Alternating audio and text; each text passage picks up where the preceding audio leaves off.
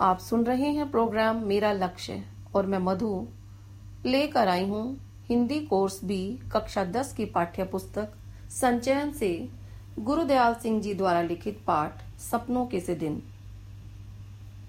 इसमें लेखक ने अपने बचपन के दिनों का वर्णन किया है। उस समय के खेल, चोट लगने तथा माँ बाप के व्यवहार का उन्होंने यथार्थ चित्रण किया है। बचपन में अपने तथा अपने साथियों के साथ स्कूली जीवन के अनुभव को भी लेखक ने सजीव अंकन किया है। उन दिनों स्कूल का वातावरण कितना नीरस एवं भयभीत करने वाला होता था, इसका वर्णन यहाँ हुआ है।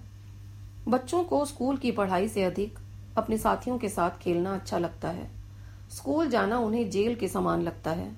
लेखक व उनके साथी खेलने के शौकीन थे। सभी के सभी गरीब, फटेहाल और लापरवाह थे। लकड़ी के ढेरों पर चढ़कर खेलते, कितनी चोटें खाते घाव मिट्टी से भर जाते थे। घर जाकर हमदर्दी के बजाय डांट फटकार खाने को मिलती। बाप भी इतने गुस्सेल कि नाक मुँह से खून भी आ जाए तो भी वे पीटते चले जाते। लेकिन बच्चों पर इस सब का भी कोई असर नहीं होता और वे फिर से खेलने चल देते। लेखक के साथ खेलने वाले अधिकतर साथी उनके जैसे ही परिवारों के हुआ करते। सारे मोहल्ले में बहुत परिवार तो उनकी तरह आसपास के गाँव से ही आकर बसे थे। स्कूल में गर्मी की छुट्टियाँ होने पर लेखक ननिहाल चला जाता। वहाँ नानी उन्हें दूध, घी, मक्खन खिलाती और खूब प्यार करती। दोपहर तक वे गाँव के तालाब में नहाते, फिर नानी से कुछ खाने की मांग करते तो नानी बहुत खुश होती। नानी अपने पोतों को हमसे कुछ सीखने को कहती। जिस वर्ष ननिहाल ना जाता तो उस साल गाँव के तालाब पर ही खेलता वह मस्ती करके छुट्टियाँ बिताता। लेखक को पढ़ाई का वह सताता था। गाँव में कक्षा में पास होने की खुशी कम होती थी। अगली कक्षा का डर अधिक सताता था। नई किताबों से भी डर लगता था जबकि अधिकतर मास्टर पुराने होते थे। छुट्टियों की समय सारिणी तो बनाई जाती लेकिन उसके आधार पर काम न होता। छुट्टियाँ बीतने लगती तो काम पूरा कर, ना करने की दुविधा में नए तरीके सोचे जाते। अंत में पिटाई खाना ज़्यादा सस्ता सौदा मानकर काम न किया जाता। लेखक को अपने बचपन का एक मित्र ओमा याद है। वह बड़ा मारने, पीटने वाला और गालियाँ देने वाला था।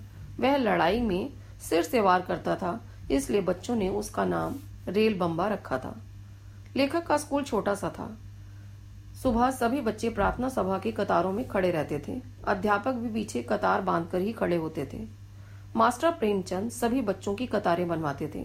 यदि कोई जरा सा भी टेढ़ा होता तो वे बाज की तरह उस पर झपट पड़ते। हेडमास्टर साहब की, गालों पर हाथ की उल्टी उंगलियों की चपत बच्चों को नमकीन पापड़ी जैसी लगती थी। स्काउटिंग का अभ्यास करते हुए उन्हें रंगीन झंडियों को हिलाने का मौका मिलता था। पीटी मास्टर जब उन्हें शाबाशी देते तो उन्हें ऐसा लगता कि जैसे फौज का कोई तमगा हासिल कर लिया हो। उन्हें पीटी साहब की गुड कक्षा में मिले गुडों से अधिक अच्छी लगती थी। लेखक को हर वर्ष हेडमास्टर शर्मा जी किसी अमीर घर के बच्चे की किताब लाकर दे दिया करते थे। ऐसा इसलिए था क्योंकि उसके माता पिता शिक्षा पर धन खर्च नहीं कर सकते थे। कॉपियों, पेंसिलों, होल्डर या स्याही दवात पर मुश्किल से एक रुपया खर्च होता था। तब एक रुपया का बहुत महत्व था। लेखक अपने दो परिवारों में से पहला लड़का था जो पढ़ने जा रहा था। उसे पुरानी कॉपियों, किताबों से अजीब सी गंध आती थी। लेखक को मास्टर प्रीतम चंद द्वारा करवाई जाने वाली परेड सीटी तथा बूटों की खटपट से दाएँ बाएँ घूमना स्कूली पढ़ाई से अधिक अच्छा लगता था। उन्हें एहसास होता जैसे वो फौजी जवान हो। लेखक ने फौज में भर्ती होने के प्रसंग का वर्णन भी किया है। बच्चों को स्काउटिंग की वर्दी फौज जैसी लगती थी। मास्टर प्रेमचंद सख्त व्यवहार के व्यक्ति थे। उनका रंग रूप डरावना था। जब वे चलते तो उनके बूटों के पंजों व एड़ियों की भयानक आवाज़ आती थी। वे बच्चों को अक्सर पिटाई किया करते थे। एक बार शब्द रूप याद न करने पर बच्चों को मुर्गा बनाकर कान पकड़ने के लिए कहा। हेडमास्टर साहब से यह सब सहन न हुआ। उन्होंने प्रेमचंद को डांटा और उन्हें मुअत्तल करके आदेश की मंजूरी के लिए नाम, नामा भेज दिया। अर्थात उनका नाम बड़े दफ्तर भेज दिया। काफ़ी दिनों बाद पता चला कि प्रेमचंद पर नौकरी से निकाले जाने का कोई विशेष प्रभाव नहीं पड़ा। वे अपने कमरे में बड़े आराम से रह रहे थे। बड़े बड़े लड़के उनका काम निपटाने जाते थे। उन्होंने बताया कि प्रेमचंद पिंजरे में बंद तोतों को बादाम भी खिलाते हैं और उनसे बातें भी करते हैं। लेखक को इस बात से हैरानी हुई कि इतना कठोर मनुष्य तोतों से मीठी बातें कैसे कर सकता है? क्या तोतों को उनसे डर नहीं लगता? प्रस्तुत है पाठ सपनों के से दिन के कुछ मुख्य बिंदु। लेखक बताता है कि बचपन में उनके अनेक साथी हरियाणा, राजस्थान की बोली बोलते थे। उनकी बोली उन्हें समझ नहीं आती थी, इसलिए वे कई बार उनकी बोली को हँसी में उड़ाते थे। परंतु जब वे बच्चे मिलकर खेलने लगते तो वे उनकी बोली अपने आप समझने लगते थे। इससे सिद्ध होता है कि आपसी व्यवहार में कोई भी भाषा बाधा नहीं डालती। सभी बच्चे पीटी मास्टर के रोब दाब से डरते थे। इसलिए वे उनकी शाबाशी और प्रशंसा को भी बहुत महत्व देते थे। उनसे मिली गुड उन्हें अन्य अध्यापकों को से मिली गुड्डों से भी अधिक महत्वपूर्ण लगती थी। यही कारण है कि पीटी मास्टर से मिली शाबाश उन्हें फौज के तमगों जैसी महत्वपूर्ण लगती थी। नई श्रेणी में जाते समय उत्साह होना चाहिए था। इसी प्रकार अगली श्रेणी की किताबों को पाकर भी उमंग होनी चाहिए थी, परंतु लेखक उदास हो जाता था। इसके दो कारण थे। लेखक को अगली कक्षा की पढ़ाई बहुत अधिक कठिन लगती थी। उसे नए मास्टरों से मारपीट का भय सताता था। वे पुराने छात्रों से बहुत अधिक अपेक्षा रखते थे। अपेक्षा पूरी न होने पर वे छात्रों की चमड़ी उधेड़ने को तैयार रहते थे। लेखक ने फौजी जवानों के फुल बूट, शानदार वर्दी, उनकी लेफ़्ट राइट परेड आदि को देखा था। अपनी गरीबी के कारण वह फौज के जवानों को बहुत महत्वपूर्ण मानता था।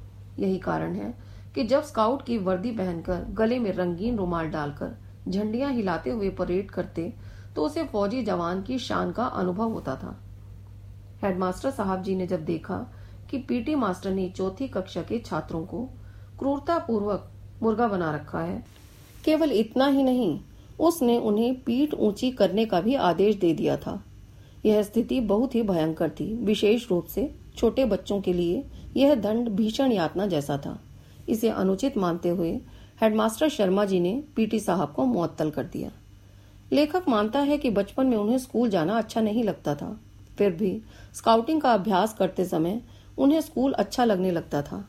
जब वे नीली पीली झंडियाँ लेकर पीटी साहब की सीटी पर या वन, टू, थ्री कहने पर झंडियाँ ऊपर, नीचे या दाएँ बाएँ करते थे तो उन्हें बहुत अच्छा लगता था। खाकी, वर्दी और गले में दो रंगा रुमाल लटकाना भी उन्हें अच्छा लगता था। विशेष रूप से।